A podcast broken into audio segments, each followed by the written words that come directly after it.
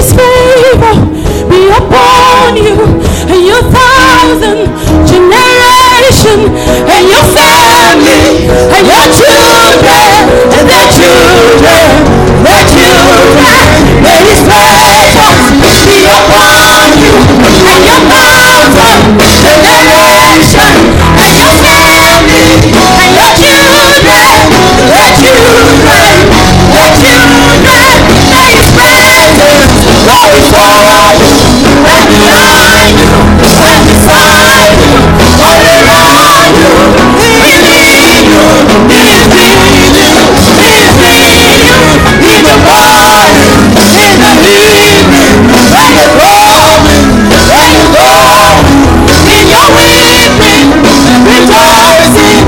He's for you, He's for you, He's for you.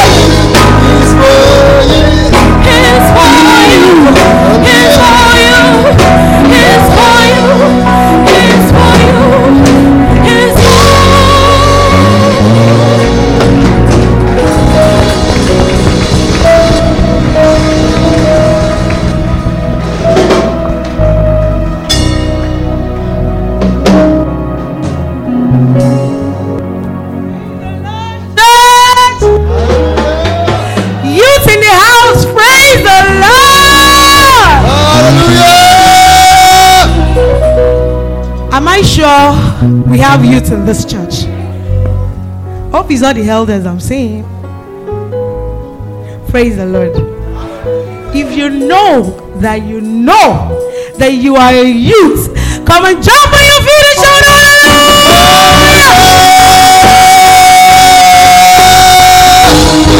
Glory, glory, hallelujah, hallelujah. Glory be to God. Amen. Please be seated. Praise the Lord, church. Now today we know that um, it's Youth Sunday, but um, I know everyone, every one of us will be expecting a drama or something. But today we want to celebrate our own mommy and daddy in the house. So if you're glad to celebrate them, come and jam your hands together. Praise the Lord.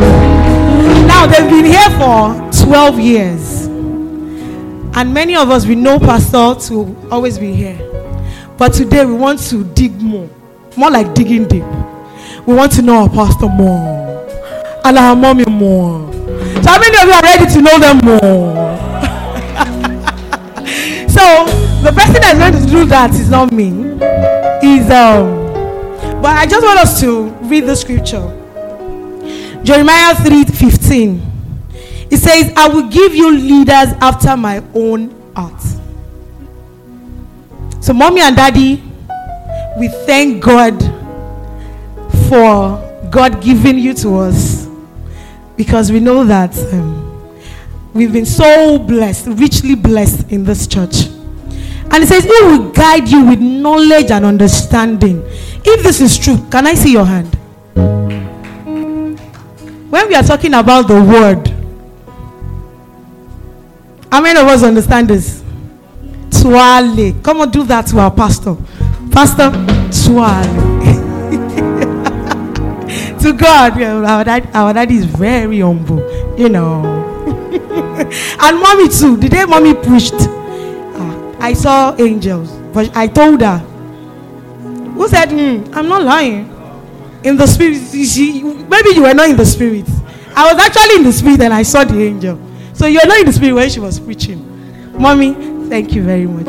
Daddy, we love you. Thank you for all these years, for the sacrifices of preaching, because we know that it's not easy. You know, every Monday, Tuesday, you take your Bible, God, Jesus, Holy Spirit, what do you want us to hear? What do you want your people to hear? And so many people coming with challenges and problems. You are always there. Eshesa. Eshema. So please, I want to welcome Brother Sheum, the billionaire of Lagos. Of Lagos. Of Lagos. So how many millions are you going to give me for this? Hundred. Hundred million. It's okay. I will manage. Praise the Lord. So today is uh, pastor's appreciation service. We want to appreciate our pastor. So like Sister Yetunde said, the journey started twelve years ago. For many of us here, we don't know the story, but some, just a few. So, you know, then, this altar used to be here. So when we sit, we face like this. So that Sunday, I was not supposed to be in church. I was, because I've not been in church for a while. So then I used to be in drama. Our drama team then was so vibrant. So, so that morning I just left. I left the house. I hired. I had one Guinea brocade then. Oh my God! You see that green? It was green, green. Ah, I, I can't forget. So I hired it. I was. Ah, I'm going to church. So I came. Where pastor is sitting now used to be my seat. Then because there was an entrance here where the speaker is, there used to be a door. So I come in from this door. I sit here. Permanent seat. So where the technical control room is now used to be where the ministers used to sit back then. So, so when I came in, I mean, I, I heard some of the workers decided talking. Ah, they said they are changing our pastor. Our former pastor then, his name was Pastor Ademola Adishina. So ah, that they are bringing a new pastor. And some of them decided saying, ah, we don't want a new pastor. Why can they bring a new pastor? Ah, we, we want our, we want Pastor Ademola to stay here. You know, people started talking because I was not a full worker. I was maybe like volunteering there. So I was just saying, I was like, eh, ah, what's my own? So that goes, so that comes. Because where I was coming from, my parish back then in the Badon, it was like every two, two years that they changed pastor. So I mean, I was used to it. Before you say Jack Robinson, they've carried the pastor. Before you say you are close to this pastor, they've... So when they were all showing that emotion and sentiment, I was like, ah, this thing is not new now. Maybe it's Lagos, so, but where I come from, huh, they change pastors anyhow. So lo and behold, I sat there. I didn't even, I was not expecting it. So that morning, I, I can't really remember how it happened, but the details that I remember, I will tell you. Pastor was looking so sharp, dapper, so handsome. You know, he, he wore a black jacket, a black tie, and a white shirt. Black pants, black shoe. It was not this chubby, oh. It was not this chubby. It was still a little bit uh, slimmer then. But it was looking so smart. Like, ah, six packs was there. Thank you. There was, ah. So, I can't remember who introduced them. Maybe it was Pastor Femi, I can't remember. But somebody introduced them and said, ah, our new pastor is here. His name is Pastor Conrad Memeh. So Pastor, from that technical room where he was sitting there, so he just stood up and he was just bouncing. So I was like, ah, who is this person? And then he collected the microphone and the first thing he said was that, good morning, church. My name is Conrad Memeh. And I, just, I fell in love with him instantly. It was love at first sight. And that was it. That was it. It was, it was fantastic. It was amazing. It was so... And I just could not understand why the sentiment was. So after the introduction, you know, we now got to know the pastor. And then some of the people, they were now saying, ah... So when, when they introduced pastor, because his name is, his name is English... So people were like, ah, it's not even Yoruba. He's Igbo. How can they bring Igbo man here? People said a lot of things. You know, there were so many complaints that we don't want this one, no. Ah, we don't want this person, no. I was my own. If they say I should do drama, me, I'll do it. Nothing concerns me. So we're just enjoying the flow. And then gradually, all of the people who complained fell in love with pastor. It didn't take three months. All of them, all the people who said, ah, we don't want this person, no, they now started saying, ah, man, this man, ah, this man is solid, though. The word. You know, we had, and then, pastor used to encourage us, because I don't come for fresh anointing. workers' meeting, I don't come. We usually come maybe like ten minutes before the service. Myself and the rest of the drama team, then we just enter church. So one morning, we were all here. And then we were about to start the service. Mommy G just came. I said, why are you all outside? I said, I mean, I'm a volunteer worker.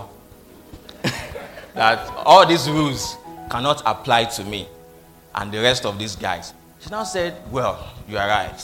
But if you want God to do more in your life, if you don't want God to volunteer to do things for you, stop volunteering and do it full time. And that was it. The following Sunday, it came seven a.m. I still wore my native, oh, that, that my Guinea. Ah, I still wore it in the morning. So you know, they didn't chase me, but I was just there. And then the first set of workers training, I was part of it. Myself, Sunday Omale, were many then, Elo, T D, a lot of us. And it's been a fantastic journey so far. So twelve years, and we are still here. So Pastor, Mommy, thank you. Thank you so much for what you've done for us. Our lives have been better for it, and I'm sure we all can testify to it. More will come. More of this will come in the next few weeks. But for now, please, Pastor, Mommy, I want you to come and sit here. Because we have some special questions that we want to ask you today. So please. Yes, sir.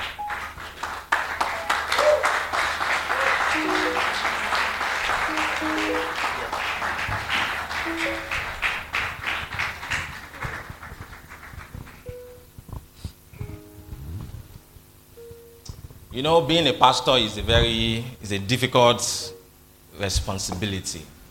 It's not something that a lot of people do, like I've heard, became pastor without them even knowing it. They didn't plan to become pastors. A lot of people, a lot of pastors we see today never set out to say, I want to be a pastor. And another thing I've realized is that most of the people who didn't set out to become pastors, who now became pastors, actually are the ones doing it exceptionally well, because it is the Spirit of God leading them. So, Pastor, I want to ask you this question, sir. This is for every one of us, because life is, young people are overwhelmed with life. And it is always good to learn from those who have gone ahead. So I want to ask that, have you at any time in your journey ever experienced failure, purpose and destiny shattering failure? And if you have, can you please share this experience with us and how you overcame? Praise the Lord. One thing about being in the spotlight is, even if you have the answers, sometimes the answers will fly away. And I don't know if there's anybody who has ever been to an examination hall, and when you just open the question paper, you begin to wonder, did I read or did I not read? Okay. Ah, if I've experienced failure, failure purpose-shattering failure in my life. Oh, yes. Oh, yes. Um, so many times. In the secular life and in ministry. In secular life, first of all, um, there was a time I was working in a company in Obanikoro years back. I don't know whether we had gotten married then or we were just about to get married. Well, what happened? You want to know. Um, and um, something came up in the organization. Uh, I introduced to the organization a friend who was a telecoms expert, and the company embraced him. It was a major project then. It was called Rural Tel- Rural Telephony. Uh, that was in the in the nineteen ninety-sixes and seventies, nineteen ninety-seven, nineteen ninety-six, thereabout. So I introduced him to the company. The guy was very knowledgeable. And my boss then had the project. It was a multi-billion naira project because he was working then with the D G of P T F, Petroleum Trust Fund, which was a major thing. The power the P T F director had then was equal to the power of six ministers put together.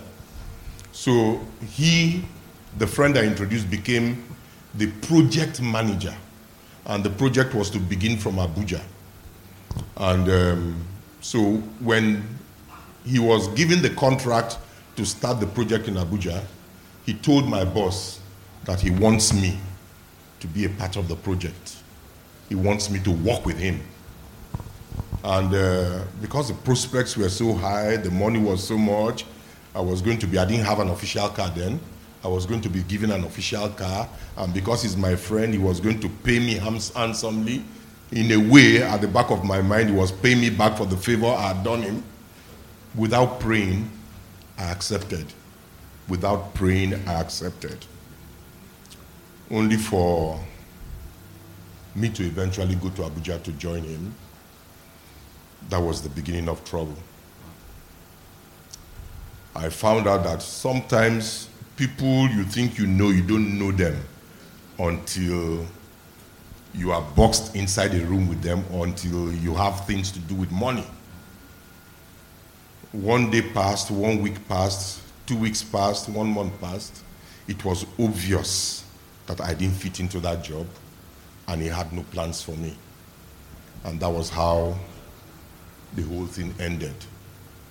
I had to come back to Lagos. Now, when he told my boss and asked my boss for me to come with him, my boss was confident that I would say no, uh.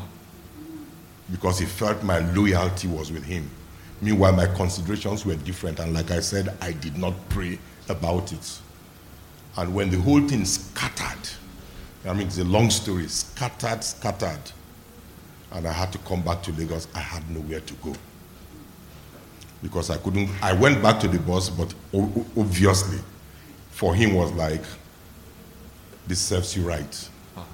You failed me, you disappointed me and all that. So that was a dead end for me. We had fixed our wedding at that time. I had no job. She also had left her job at that time too. She was working in the finance industry. That was the time banks were getting distressed. She was in Pinnacle Bank. The bank got distressed, and she was looking for something. You imagine you fixing a date for your wedding and everything, and the person who's getting married, no job, the bride, no job. I recall then going to my eldest sister. Eldest sister, she was working in Chevron then, half-sister. And uh, the date was about a month to go. Nothing much had happened. And I said to her, our wedding is just around the corner. And she said, so how much have you got? And I looked at him and I said, nothing. She looked at me and said, are you serious? Are you serious? I mean serious. Are you serious? I said, nothing. She said, you must be joking. I left that place crying because there was no job, there was no prospect of a job. And to cut the long story short, that is not the question you asked, though. We had the best wedding, I would say, in Lagos. Food was surplus. People carried food home. We didn't know where it came from. People carried food. Have you ever gone to a wedding and people are taking food away? People took food away. We had our wedding on a Tuesday because we didn't want guests. There was no money. We didn't want guests, so we put it on Tuesday so that people would say, ah, sorry, um, work, I couldn't come. The gathering we had in our wedding was unbelievable. People left work just to grace the occasion.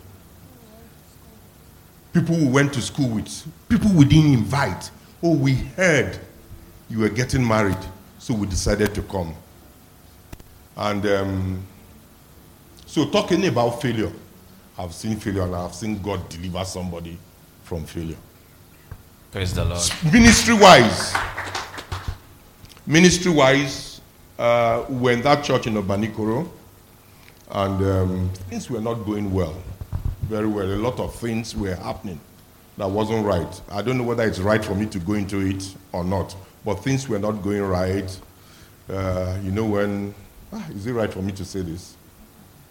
Things were not going right. Things were not going right, just trust me.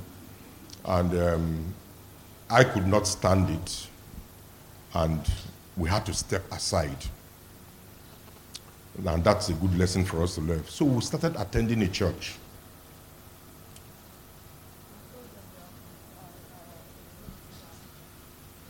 We started attending a church. Yes. We started attending a church regularly. And guess what? I think I've shared this with the workers. Every Sunday, we went to church. Something happened. We go to church this Sunday, and we are going home and we are climbing the bridge. The car will quench. Next Sunday, church closes. We are going home. The path everybody is following, oh, everybody is following. We will pass that path. Something will hook our exhaust and tear it. Or about four times or five times. And then I said to my wife, God is speaking to us. You know, like Balaam. Balaam, God was talking to Balaam, he wasn't hearing. When it happened about the fourth or fifth time, I said to my wife, God is speaking to us. We have to go back. Now, when it happened that last Sunday, before the next Sunday, just to confirm what God was doing, the area pastor called me and said he wanted to see me. Femi Atuyebi, how many of you know him? Called me and said he wanted to see me. And I went. He said, he learned that I had left the parish. I said, yes, sir. He said, did God ask you to do that? I said, well, things were not going right and all that. He said, because things are not going right. Is that why you left? Without God asking you to? By this time, don't forget, the conviction had come because several things were happening to us whenever we went to church. So he said, I want you to do this thing. Go back to your pastor and tell him you are sorry. It didn't make sense to me. He was one who was doing a lot of things wrong. Things that were extra ministerial. Let me put it that way. Why would he say I should go back? He said, go back and say you are sorry and stay under him. And I went back. I apologized, apologized for myself on behalf of my wife, and we continued. And one Sunday, one Sunday, just like church, like this, and the pastor picked up the microphone and said, we know in Redeemed Christian Church of God, we have to establish parishes. Parishes must be started and all that. I had no idea what was going on. And you know, for us to start parishes, we must give our best out to start parishes. So, Conrad, come. Joy, come. Hmm. Kneel down. Stretch up your hands, everybody. Pray for them, because they are going to start a parish. That was the first time I was hearing that. We had no prior discussion, no prior conversation. And when we rose up from that prayer, my own was, okay, when they were praying, when they finished, I'm going to tell him that. Forget it all. I know you have prayed, but maybe you have prayed for future to come. Not now. So we stepped down. The first thing that happened, you see, God works in mysterious ways. One lady, the head of our prayer, marched to me and said, if you are going, I will go with you. So me that was wanting to go to the pastor to say, you have done your own, but me, I'm staying put. For me was uh-uh, support from somebody I didn't ask for. And it was a lady I had a lot of respect for. So that held me back from going back to him. Service finished. Another guy is in the U K now, Femi Ashobo, came to me and said, if you are going, please, if pastor asks you who will go with you, tell him I will go with you. He was one of the major financiers in the church then. So for me, that did it. I have the head of prayer. I have the one of the major financiers in the church. God is with us. And that is how we entered the journey, and the process of ministry began for us, and this is where we are. Wow. Hallelujah. Okay. Mommy, I want to ask you a question, ma. I know a lot of women, a lot of wives have said that they never planned to be pastor's wife.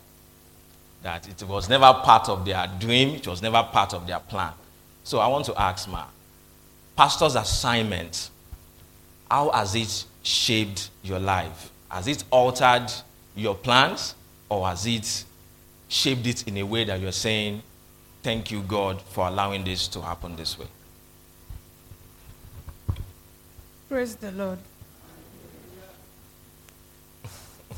Truthfully, I won't say it's uh, something I looked forward to, because I've always had a controversial personality. Being pastor's wife did not change who I was or who I was then. And um, we're just married. The place they sent us to had some, the neighborhood had elderly people who says, this young girl, my pastor's wife, lie, lie. And it was so controversial that it was going to scatter the church. Then pastor used to ask me, what did you do to them? I said, I don't know. He said, do you know? I said, okay, do me a favor. Let's go to them to find out. So I remember very well, we went to one of them. How are you? You know, you and Sister Joy, and they had nothing against me. Just that their person just didn't accept me. And then I had children. I, the whole thing was just scattering my head. And I had always had focus on God. I, pastor's wife was not something that it, it neither lifted me up or it, it didn't mean anything to me. Then I was ordained. When I got married, we, we, they said we should come and be ordained. So I was ordained a deaconess. That's twenty-four years ago. And it, it, it, didn't, it, it, neither, it didn't change anything.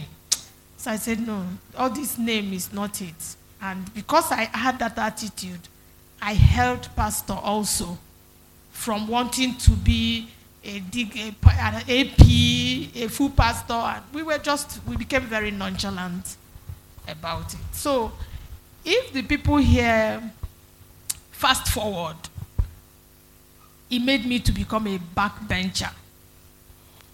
I'm sure if people can remember very well, when we started here, I used to sit behind. I used to sit behind.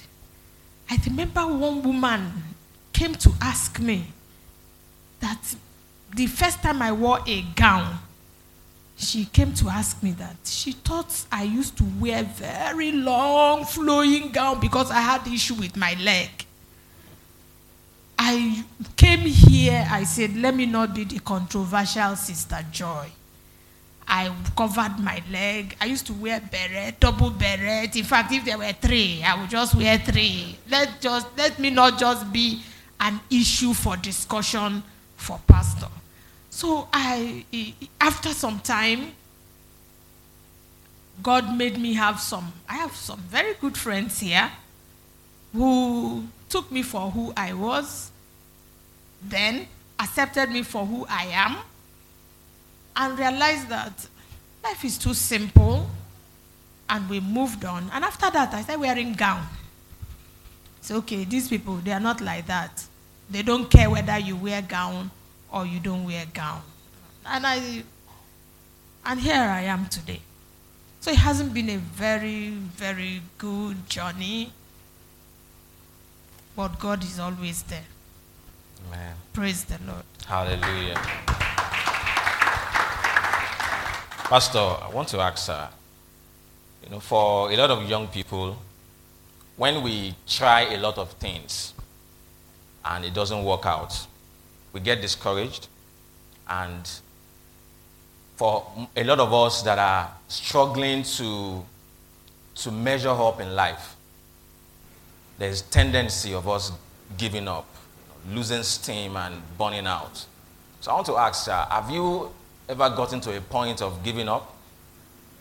Whether in life, in ministry, in marriage, and how did you scale through? How did you survive it, sir? A very, very big yes. A very big yes. If there's anything more than capital yes, I would say yes. Um, there was a time in my life when there have been several times, and this is one of the times, uh, things was not going well. So one of my friends that we went to law school together, he had um, a Peugeot five oh four that the father gave to him that he was using. So me and him oftentimes will hop into the car, hustle, come back. Uh, the car will break down on the road.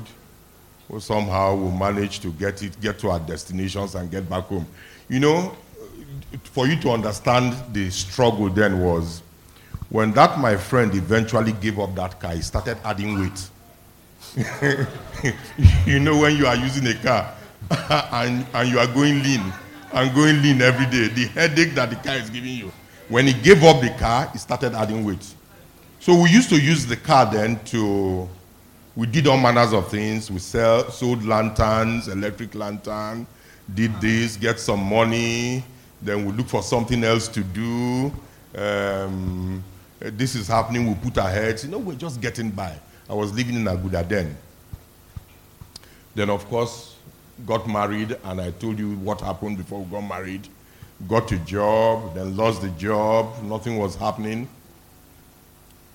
And this one was a bit for an extended period. By then we had our first daughter. My wife was working in the bank then, or was Hanover, a, final, a mortgage house, and she managed to buy a car which we were using, a Toyota Carina, red. I can't forget that car. So because she was babysitting our first daughter, I used to go out. Remember, no much money. So I must go out, I must bring money in anyhow. So I would go out, hustle, hustle, hustle, come back, empty pocket. Thank God my wife did breastfeeding for one year, or else we would have been, we have been in trouble. So this had happened for a long time. And one day, I was driving on Third Mainland. I had, I just had to leave the house in the morning to give her hope. She couldn't be in the house, I would be in the house. No money was coming in, and I would just be gisting. I didn't want her one day to say, what kind of a man are you? So I just entered the car, I just drove. This particular day, I was on Third Mainland Bridge driving, when I just asked myself, so where are you going to now? I had no answer, so I just parked. You know that place, that ambulance? Yes. Uh, uh, that Yaba yes. intersection. I just parked there, and I started wailing. I even almost want to cry now. I just started crying. I cried my heart out to God. And I finished. I went to the end of Third Mainland Bridge, and I went back home.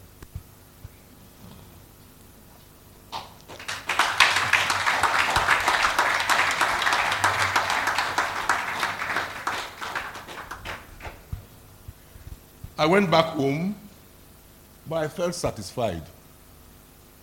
My wife did not ask me where you went to, what happened. And the next day, I got a message that they are doing due diligence of a bank, Assurance Bank. Would you want to be a part of it? At that time, I was looking for a job.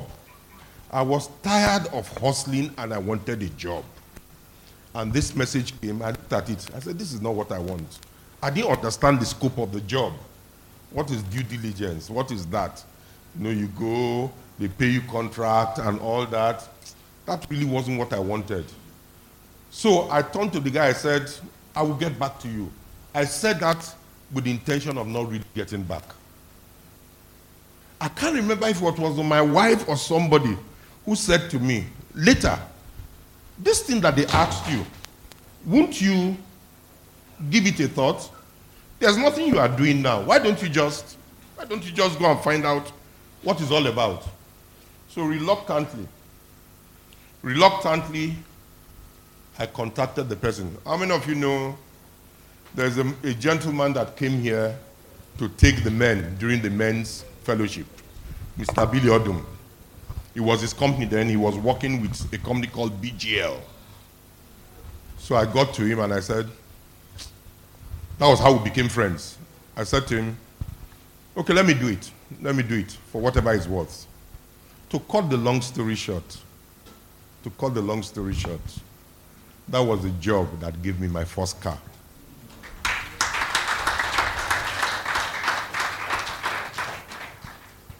For anybody who is trying and things don't seem to be working out, the greatest disservice you can do to yourself is to stop trying. Keep on trying. Keep on trying. Keep on trying. One day God will come through for you. What the devil wants you to do is to give up. And giving up leads you to so many other things. When you give up, you isolate yourself. You cut yourself off from people who can help you. And when that happens, what happens? Depression sets in. When depression sets in, hopelessness comes. And that is why you see some people sometimes, they go to the Third Mainland Bridge and they jump into it because they feel that life holds no hope for them. Keep on trying. There's nobody. You see, the people who we consider the greatest successes in life, I'm sure their story, the story of the failures they went through, is more than those who are not up to them. God never gives up on us. We are the ones who give up on ourselves. For as long as you have life, there is hope. Keep on trying. One day, God will come through for you. Through unexpected quarters, God will come through. That was my story. I'm sure that's the story of so many other people who are seated here, who are not sitting on the hot seat this morning.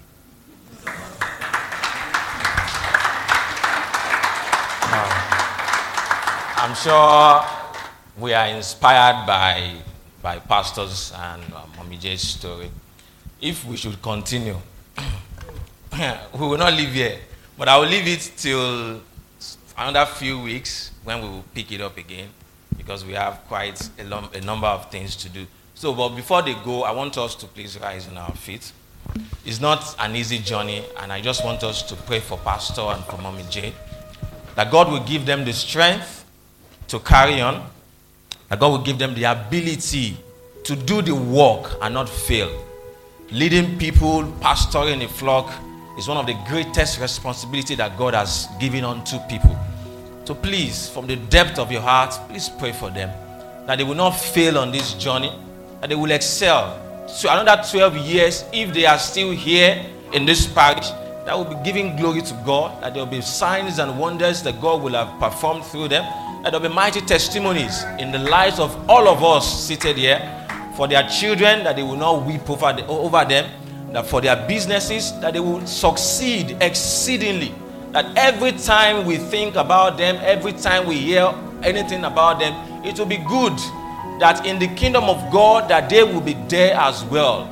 And I know that their own prayer is for us to also make the kingdom of God. So let's pray that they will succeed exceedingly, that they will excel beyond measure, that where themselves, where they do not think that they will get to, that they will go far. They will go beyond it in the name of Jesus. Thank you, Father. In Jesus' mighty name, we have prayed. In Jesus' name we have prayed. Please put your hands together, celebrate our pastor and our mommy. Thank you, sir.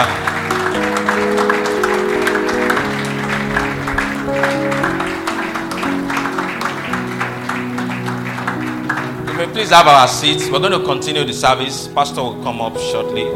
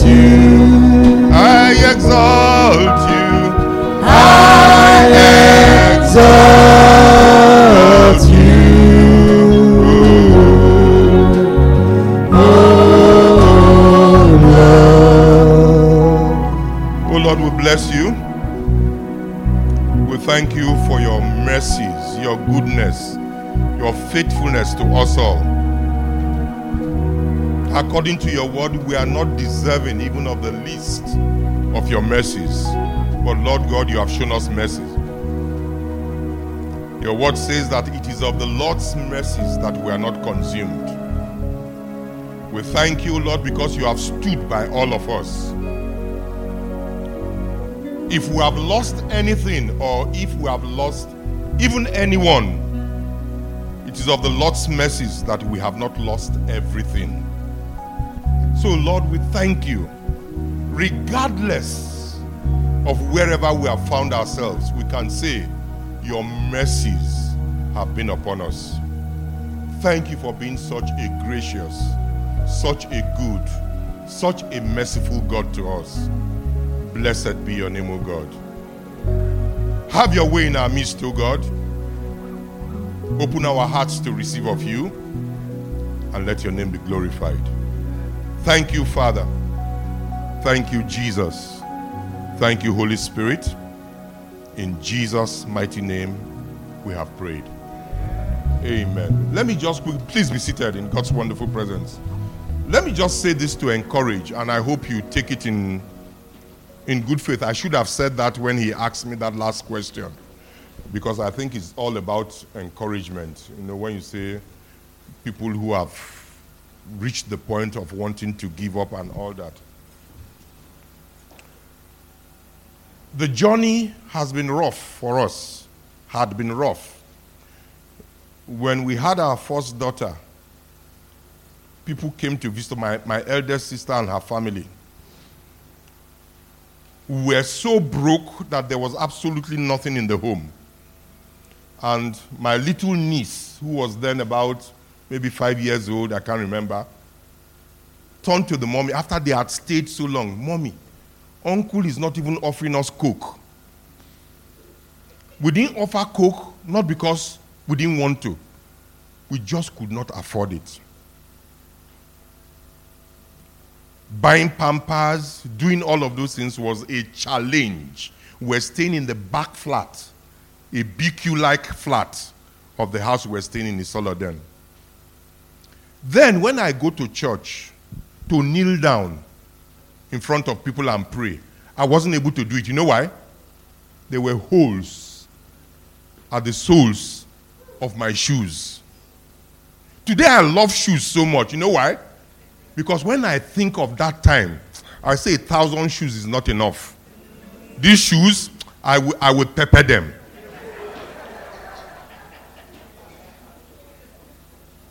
But why am I saying this? As an encouragement.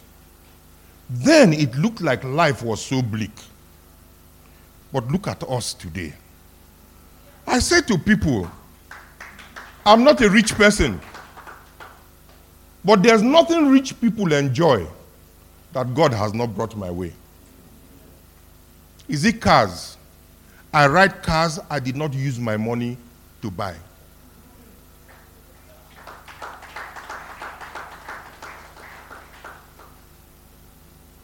My first daughter had a scholarship to study in the U S. one hundred percent scholarship. one hundred. And when she went, we said, good, Lord, you have done it, but can you do it for these other two ones? Is it possible? Can one be lucky twice? As they say, can you be twice lucky? God did it for the second one. God did it for the third one. Please trust me when I tell you, when I tell you that God does im- unimaginable things in the lives of people. If you trust him. I'm not saying that it happened for me is because I trust God so much. No, I've had my moments of doubt. But sometimes God overlooks those things and just decides to bless you. And your case is not different. Those things you think are impossible, those things, just sometimes lay it on the altar and God will surprise you. And I'm sure God will surprise you all, as many as are looking up to him, in the mighty name of Jesus. I just said that by way of encouragement, okay? Uh, you might look at me and say, oh, pastor, he's prayer warrior. Na lie. Yes, I pray, so that I don't discourage you from praying. I pray. But I don't pray and angels begin to fly in the room. It doesn't happen that way. I just converse with God. I talk to him. Sometimes I get up from that prayer closet wondering, did the prayer go beyond the roof? Understanding is making me now understand that as I pray, I rise up from there with expectation in my heart. It's the fig tree principle. He cursed the fig tree. And the next day, disciples said, ah, ah, look at what you cursed. What was his response? His response was like, what did you expect? Of course, it should wither. That is the attitude we should have towards prayer. You pray, rise up with a heart of expectation, and God will meet you at the point of your needs. Amen. Amen. You will testify in the name of Jesus. Amen. Okay, it's important that we do this this morning. Our fast started yesterday, and I just thought that today would be a perfect opportunity to lay the groundwork for where we are going, at least for this first one week. The theme of our fast in this month of November, in this year twenty twenty-two, is titled On Eagle's Wings, On Eagle's Wings. And we drew that from the book of Isaiah, chapter forty. Isaiah, chapter forty, from verse twenty-eight, but particularly verse thirty-one. So let me read through very quickly, because I need you to follow me. Isaiah, chapter forty, verse twenty-eight. We read it through to verse thirty-one. Hast thou not known? Hast thou not heard? That the everlasting God, the Lord, the creator of the ends of the earth, fainteth not, neither is weary. There is no searching of his understanding. He giveth power to the faint, and to them that have no might he increaseth strength. Even the youth shall faint and be weary, and the young men shall utterly fall. But they that wait upon the Lord shall renew their strength. And this is where it goes. And they shall mount up with wings as eagles. They shall run and not be weary, and they shall walk and not faint. But those, the Message translation puts it this way, but those who wait upon God get fresh strength. They spread their wings and soar like eagles. Eagles soar above their life circumstances. They run and don't, they don't get tired. And they walk and don't lag behind. Sure, there's someone here in need of fresh strength. If you are here and you are in need of fresh fresh strength, just say hallelujah. Hallelujah. Amen.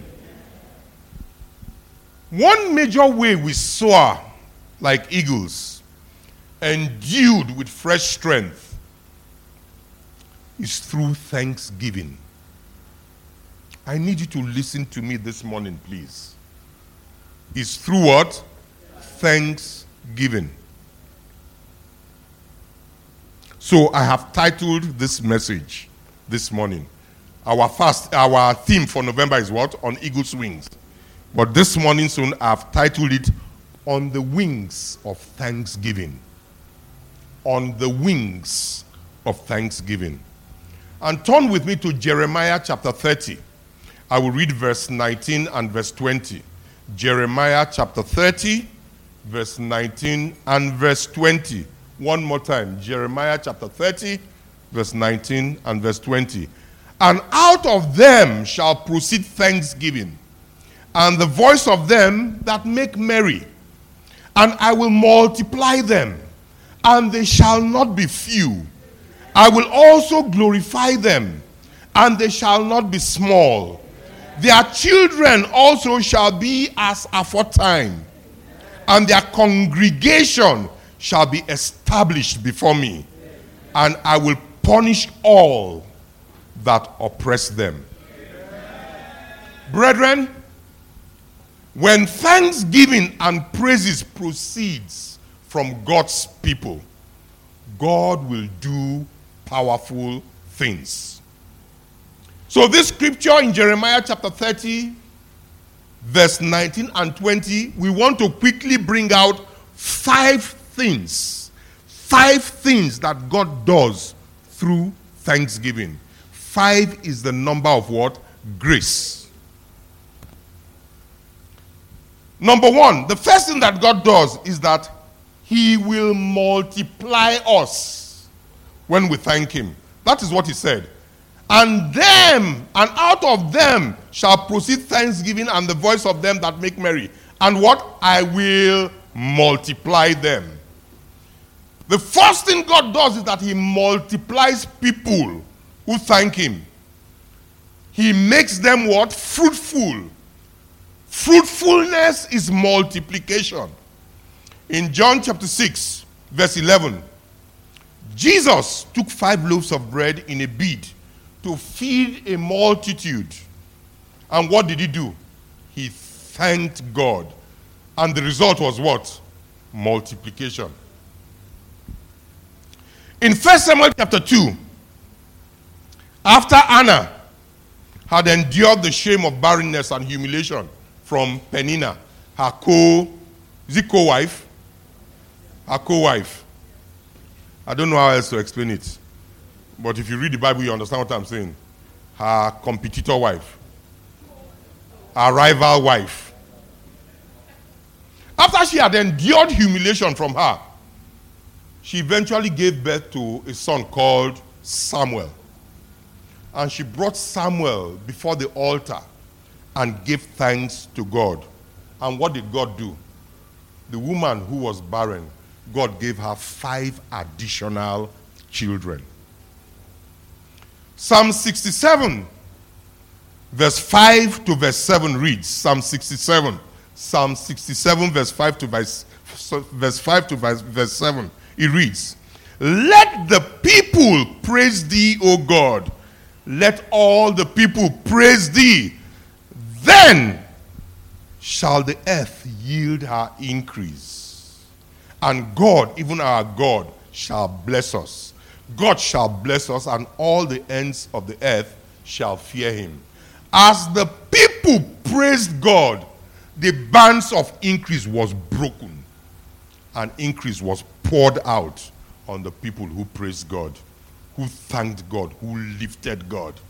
Increase will always follow an attitude of praise and thanksgiving. Can I repeat that? Can I repeat that? And I hope somebody is hearing me. This is not just a preaching. Increase, increase will always follow people who have an attitude of praise and thanksgiving.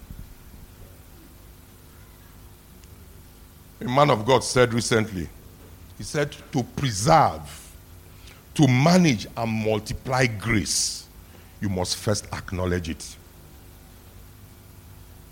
Ah, did somebody get that? For you to preserve grace, for you to manage grace, for you to multiply grace, you must first acknowledge it. A lot of people move on to level two without acknowledging what God has done for them in level one. Number two, because we need to move quickly. So what was the first one? People who thank God brings multiplication to them. Number two, still on Jeremiah chapter thirty verse nineteen, it says, "I will multiply them and they shall not be few. I will also what? Glorify them. And they shall not be small." So apart from multiplying God's people, God will glorify them. Another translation says, "I will honor them." Shame and dishonor shall not be your portion if you are a thankful person. Oh, I didn't hear an amen. It's like people are sleeping in church this morning. You didn't hear me. I said shame and dishonor can never be your portion if you are a thankful person. And I declare over your lives that shame and dishonor will not be your portion. In the name of Jesus. Whatever you are going through, it will end in praise. Did you hear me? Whatever you are going through, it will end in thanksgiving. Amen. When you offer God thanksgiving, regardless of what you are going through, you do yourself some good. In Luke chapter seventeen, verse sixteen, we see ten lepers who were healed by Jesus. But one came back to say, "Thank you." And the Bible was careful to let us know that that one that came back was what? A Samaritan. Samaritans are disregarded and dishonored by Jews. But after Thanksgiving, this man became free from shame and dishonor. You'll be free from shame. You'll be free from dishonor. Amen. In the name of Jesus. Amen. If you want a lifting in life, begin to lift up the lifter. There is only one who lifts. Only one from whom promotion comes. Not from the east, not from the west, not from the south. Promotion comes from who? God is the lifter.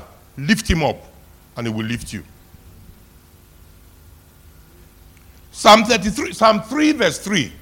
Psalm three verse three says, Psalm three verse three, "But thou, O Lord, art a shield for me, my glory and the lifter up of my head."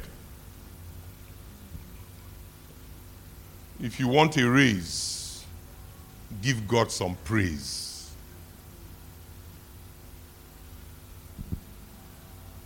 Number three. So number one is what? Thank God he will multiply you. Number two, thank God he will glorify you. He will put honor upon your life. Number three, still on Jeremiah chapter thirty, but this time verse twenty. It says, their children shall also be as aforetime, and their congregation shall be established before me, and I will punish all that oppress them. So let me take the first part first. The New Living Translation puts it like this. Their children will prosper as they did long ago. I will establish them as a nation before me.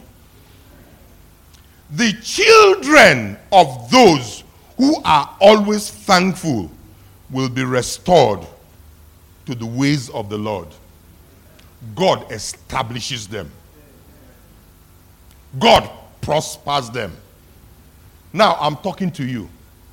Whether you have a child or you don't have a child, I'm speaking into the lives of your born and unborn children. When you praise God, God establishes your children. I pray that your children will serve God better than you. In the mighty name of Jesus. Listen to me this morning. If you feel your child is not conformed to the ways of God, stop complaining. Be thankful. Stop complaining. Change that attitude of complaint to thanksgiving. Listen to me.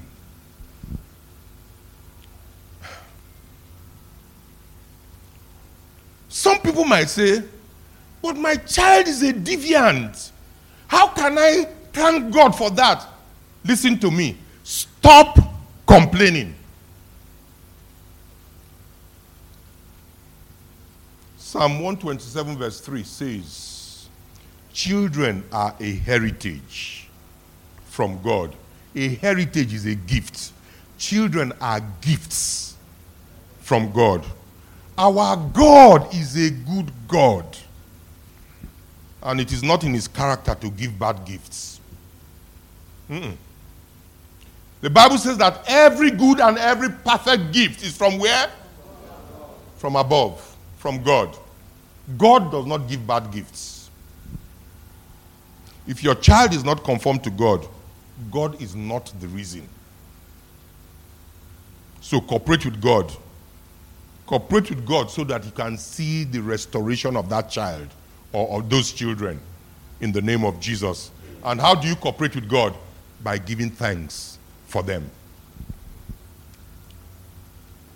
There's this story of this woman that brought her child, her son, to Brother Hagin, Kenneth Hagin. So the woman went to Kenneth Hagin and said to him that her son was a wayward son, was a delinquent son, was not focused, was not purpose-driven. The child was a failure, and so on and so forth, that she tried to use to describe this her son. Was an addict, was this and that. So Brother Hagin said to her, good, bring your child. So she brought the child to Brother Hagin. And the mother said, sorry, Brother Hagin said to her, what would you want to see in this child? And the woman began. She said, I want my child to be God-fearing. I want my child to be purpose-driven. I want my child to be a God-lover. I want my child to be a generous giver to the kingdom. I want my child to be successful. I want my child to be focused. And Kenneth Hagin said to him, to her, good. If these are the things that you want from your child, my advice to you beginning from today, change your confession and begin to say these things over your child. And every day the woman woke up. My child is successful. My son is focused. My son will be this. My son will be purpose-driven. My son will be a God lover. My son will be this and that. She began to declare it every day. A day, a week, a month, and even a few years passed. But ultimately, what happened? Change came for that son. The son became a C E O of a Fortune five hundred company. The son become, became a steward in the church, was one of the financiers of the gospel in the church. The son became purpose-driven. Stop complaining. Begin to declare with thanksgiving what you want to see in the life of your children. She took the advice and things changed. Why? Because God says he will establish the children of those who are thanksgivers. Number four. Still talking on Jeremiah chapter thirty verse twenty and the benefits of thanksgiving. It says, their congregation shall be established before me, and I will punish all that oppress them. The congregation or assembly of God's people will be established before God. Psalm one oh seven, verse fifteen and sixteen reads, Psalm one oh seven, verse fifteen and sixteen, it reads, oh, that men would praise the Lord for his goodness and for his wonderful works to the children of men. For he has broken the gates of brass and cut the bars of iron in sunder. Brethren, a congregation that practices thanksgiving can never experience lack. Can never experience imprisonment, and they will never diminish. You know what imprisonment is? Imprisonment is lack of freedom to do what you want to do. You may not be in the four walls of Kirikiri, but you could be in prison because you are not free. If you want to travel to London today, can you do so? If you want to eat in Chinese restaurant today, can you do so? If there's an item that you see that you like, a flat screen television, mm, eighty-five inches. This will be good for my sitting room. Can you purchase it? When we are unable to do certain things that we love to do, and we are unable to do it, we are in prison. Because what the prison does, it restricts your freedom.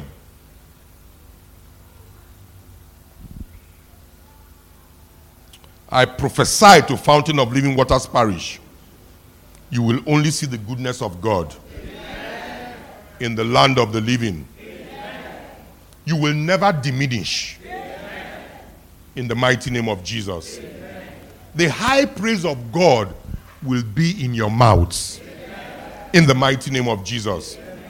Why? Because a congregation that thanks and praises never diminishes. Beginning from today, and more importantly, this one week, don't see people thanking God. We have a prayer platform and meeting every evening for these twenty-one days, for these twenty-one days, where we come together to pray for thirty, thirty-five minutes. Don't be a spectator. Don't be indifferent. Click and join and be a part of it. If we are praising in church, don't put your hands in your pocket and be looking around. Be an active participant. We are not praying today because Sundays are the only free days. Because we are going to pray after this one, we are going to thank God. Okay? So we would have fulfilled that for today. But Monday, Tuesday, Wednesday, Thursday, Friday, Saturday, six to six thirty-five p.m. we are all praying. For this one week, it is a prayer of thanksgiving. Because you are seeing the you are seeing the power of thanksgiving now, aren't you? And number five, lastly, it says, and I will punish all who oppress them. God will punish all who oppress thanksgivers. God will punish all who oppress praise givers. So provided you are a thanksgiver, God will oppress your enemies. God will punish your enemies. In Acts chapter sixteen, verse twenty-five and verse twenty-six, Paul and Silas, despite the unpleasant and, um, or, and the oppressive situation that they found themselves, the situation that they were confronted with, what did they do? They praised. They praised. But because God had promised to punish all who oppress thanksgivers and praise givers, what happened? The doors of the prison flung open. Their chains were cut in sunder and were broken. Listen to Psalm one oh seven, which we read earlier. Psalm one oh seven, verse fifteen and sixteen. It says, oh, that men would praise the Lord. Okay, let, oh, there's no time to go into that. The psalmist says, oh, that, oh, I wish that men will come to the understanding that they should praise God. Oh, that men would, would praise the Lord for his what? Goodness. And for his wonderful works. To what? To the children of men. For he has done what? He has broken the gates of brass and cut the bars of iron in sunder. Do you see the consistency of God in Scripture? Praise him. The gates of brass will be broken. The bars of iron that are holding you down will be cut in sunder. As we praise, those doors and chains holding us back will be broken in the name of Jesus.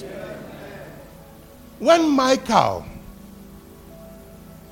David's wife, in Second Samuel chapter six, verse twenty to verse twenty-three, when she disdained, when she disparaged David for thanking God for the victory that God gave to him. I'm sure the words she used on her husband David were very hurtful. Can you imagine you? You don't realize you are a king. See how you are cheapening yourself. Look at how you are dancing like this. Look at how you are doing this. I'm sure they were very hurtful. And we are made to know from Scripture that God punished her. God punished her in a way that the Bible records that she was the only one in the Bible who died barren. When she was dishonoring David, she probably forgot that God said he would punish all those who oppress or all those who hurt thanksgivers. In closing, Psalm one forty-nine, verse six and verse seven, it says, Psalm one forty-nine, verse six and verse seven, it says, let the high praises of God be in their mouth, and a two-edged sword in their hands. To do what? To execute vengeance upon the heathen and punishment upon the people. When high praises are in your mouth, those praises, you know what they do? While they are lifting up God, they are going to execute vengeance on your enemies, on all those who are oppressing you, on all those who have said over your life, thus far shall you go and no more. What is he going to do? He's going to execute vengeance. Has God said it, and will he not do it?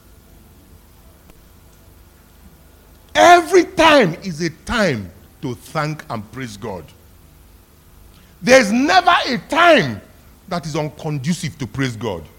When things are not working for you, praise and thank him. When they are working for you, praise and thank him. Because God is faithful to his word. What did I say? God is faithful to his word. Let us come together as a church. We may not have accomplished much, whether as individuals, whether corporately. Certain things we had hoped to see, we may not have seen them. But one thing is for sure, God is faithful. Let us thank him.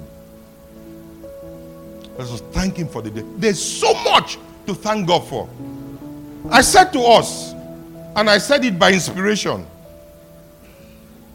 even if you have lost anything, whether you have lost a loved one, whether you have lost something very precious to you, there's still something to thank God for. You know why?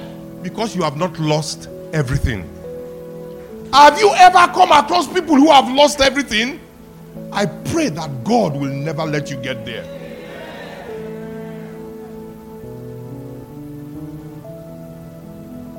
Let us take one week to lay the foundation of our Daniel fast. Let us thank God so that God will do more for us. So that God will do more for us. So that God will do more for us. Give thanks. The give thanks to the Holy One.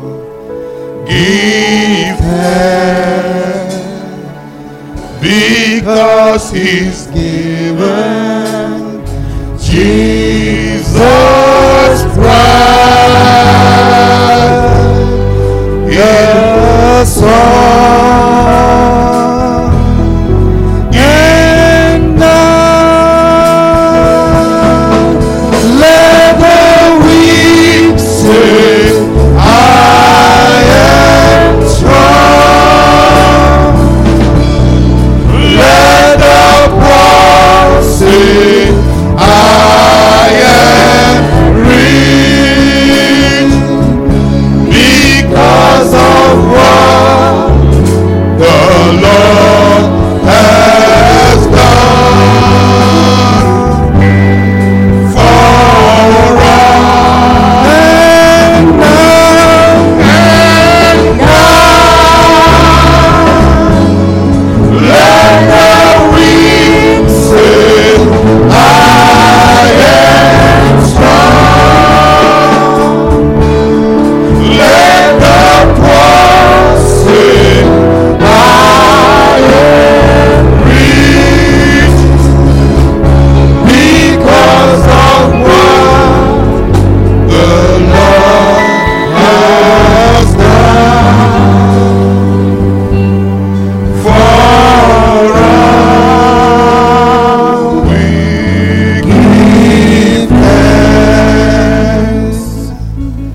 we thank God this morning.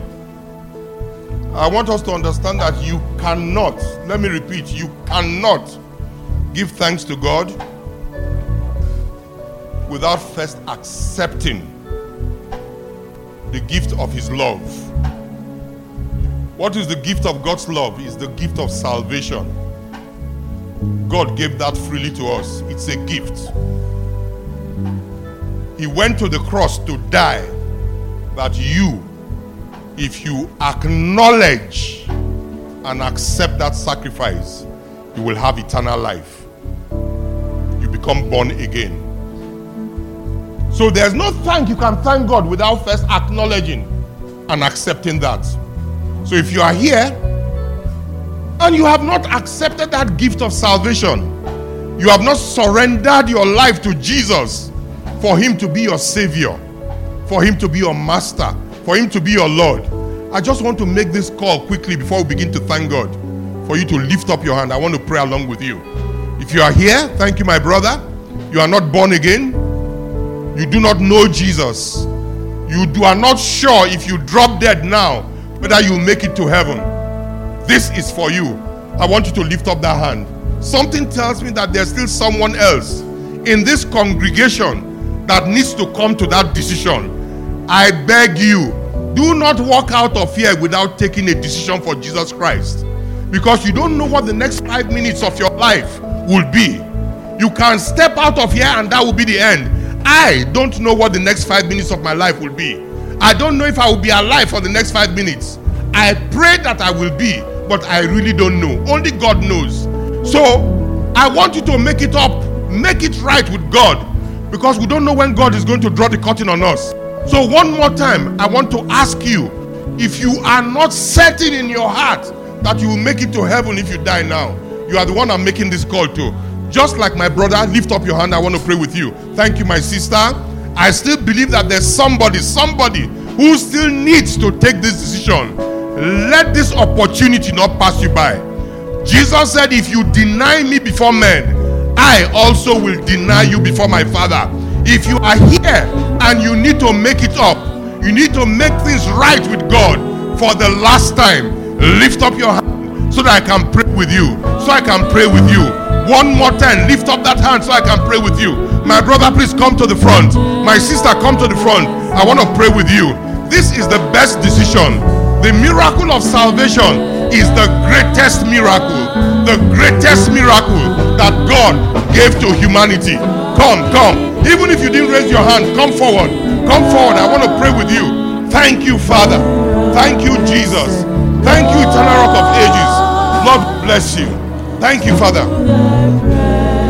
I just want you to say after me. Father, I thank you for being God. Say it after me. Father, I thank you for being God.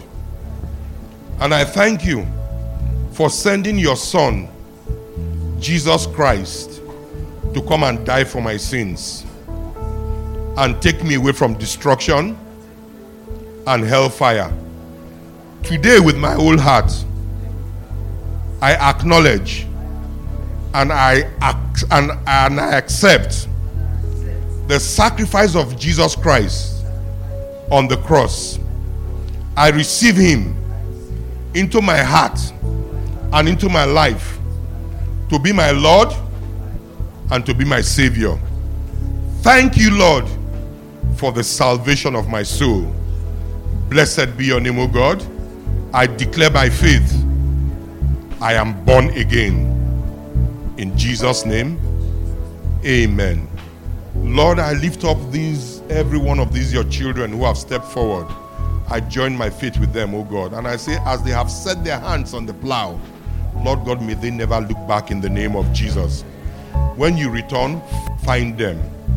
Lord God, begin now, oh God, to put them in the paths of the fulfillment of their destinies. May their life bring glory to you.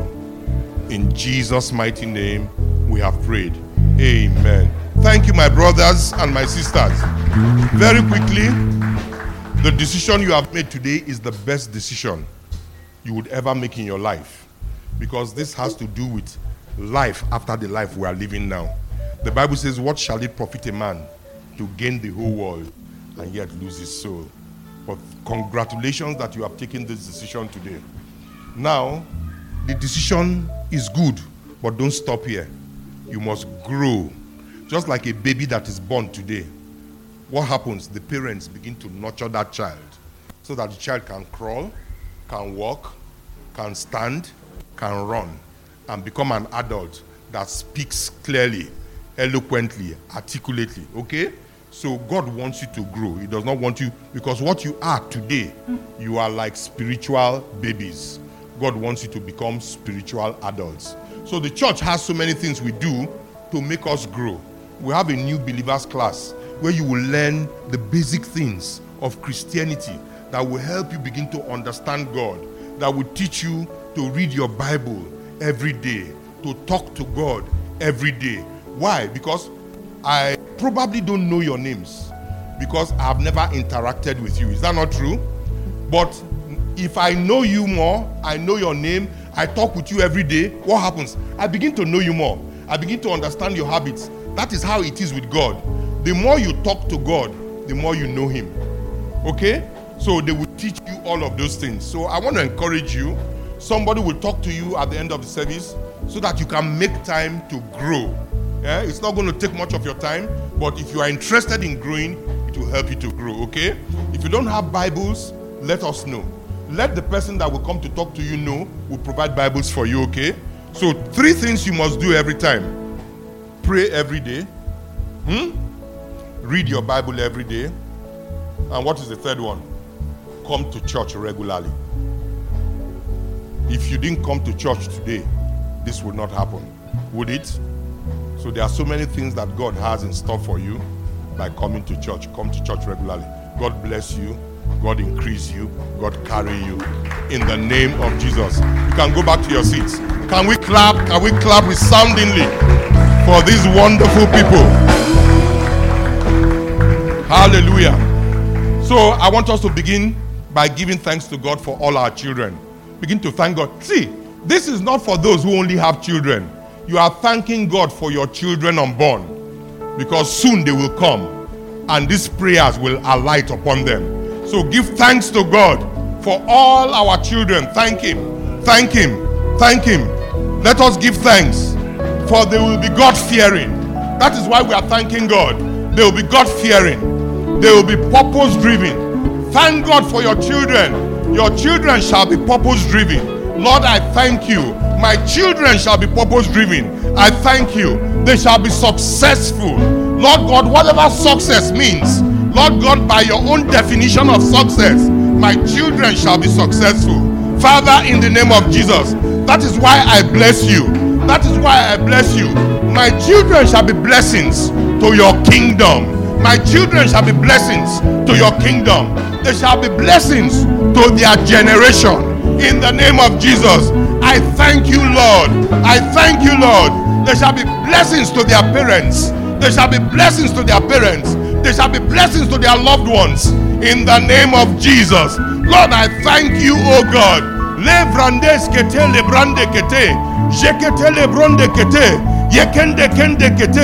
Thank you, Lord, for you will give us children that will fill the land, that will occupy till Jesus comes. In the name of Jesus. Maka sende rekete shendekete jekete lebrogodo yekendekete. Our children will be gifts from God. In the name of Jesus.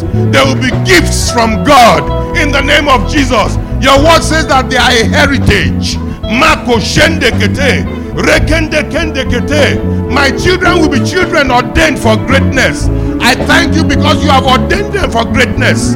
In the name of Jesus. Mandos kete kete. Yes, my children are ordained for greatness. Moko shende kete. Reketende kete. My children shall be taught of the Lord. They shall be taught of the Lord. Makande kete lebro.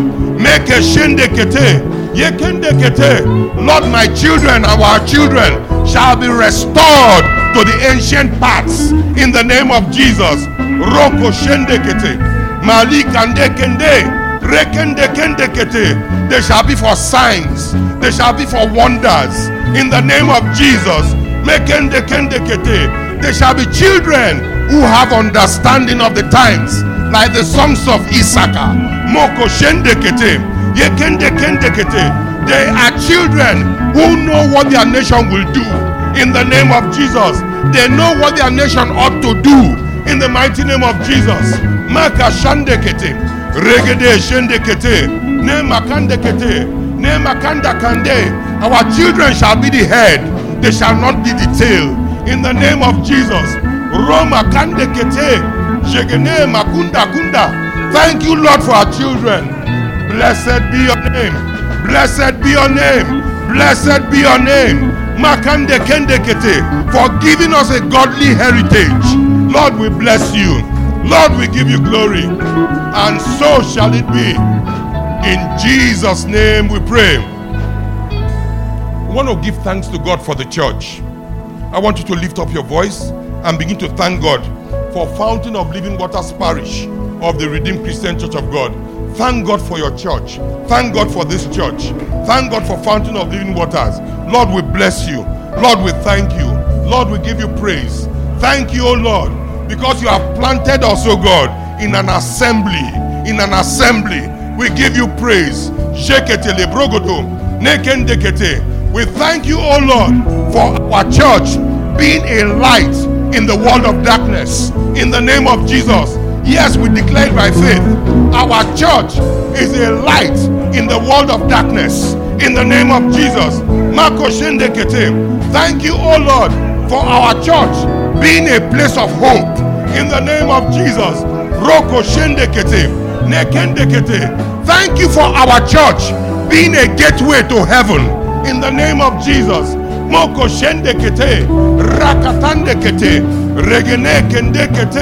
Thank God, oh God, for making your church, for making this church a freedom arena. In the name of Jesus.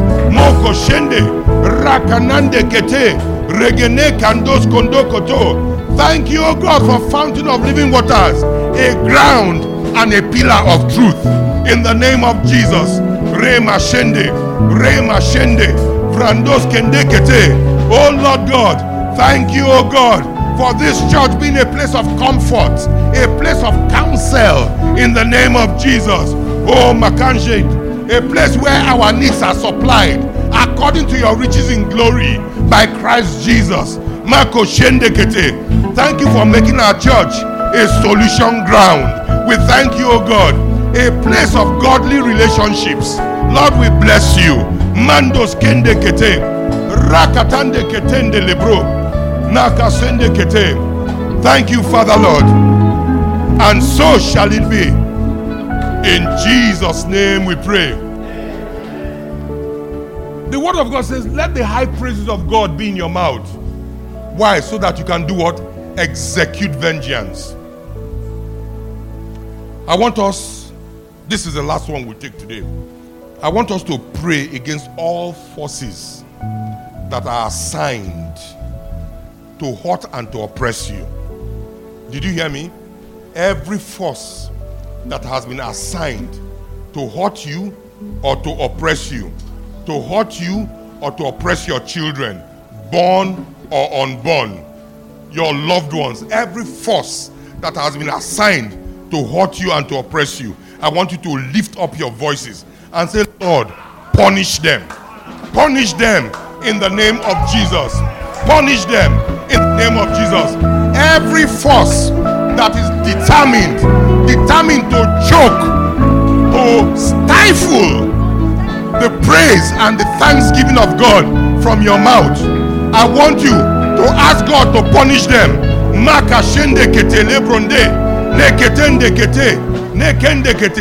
Every force that has been assigned, I repeat, to choke, to stifle, to take away your praise, to take away your thanksgiving, let God punish them, the forces of failure. Lord, punish them, the forces of poverty. Lord God, punish them, the forces of sorrow, the forces of sickness, the forces of disease. Lord, punish them, punish them. Every force of confusion, Lord God, punish them in the name of Jesus. Every power of darkness, the forces of ignorance, Lord, punish them in the name of Jesus. Every weeping, every tears, Lord, punish them in the name of Jesus. Roko shendekete, nemakandekete, regedekendekendekete. Lord, do to all of these forces what you have said. Arise, O God. Arise and punish every force, every force of poverty in the name of Jesus.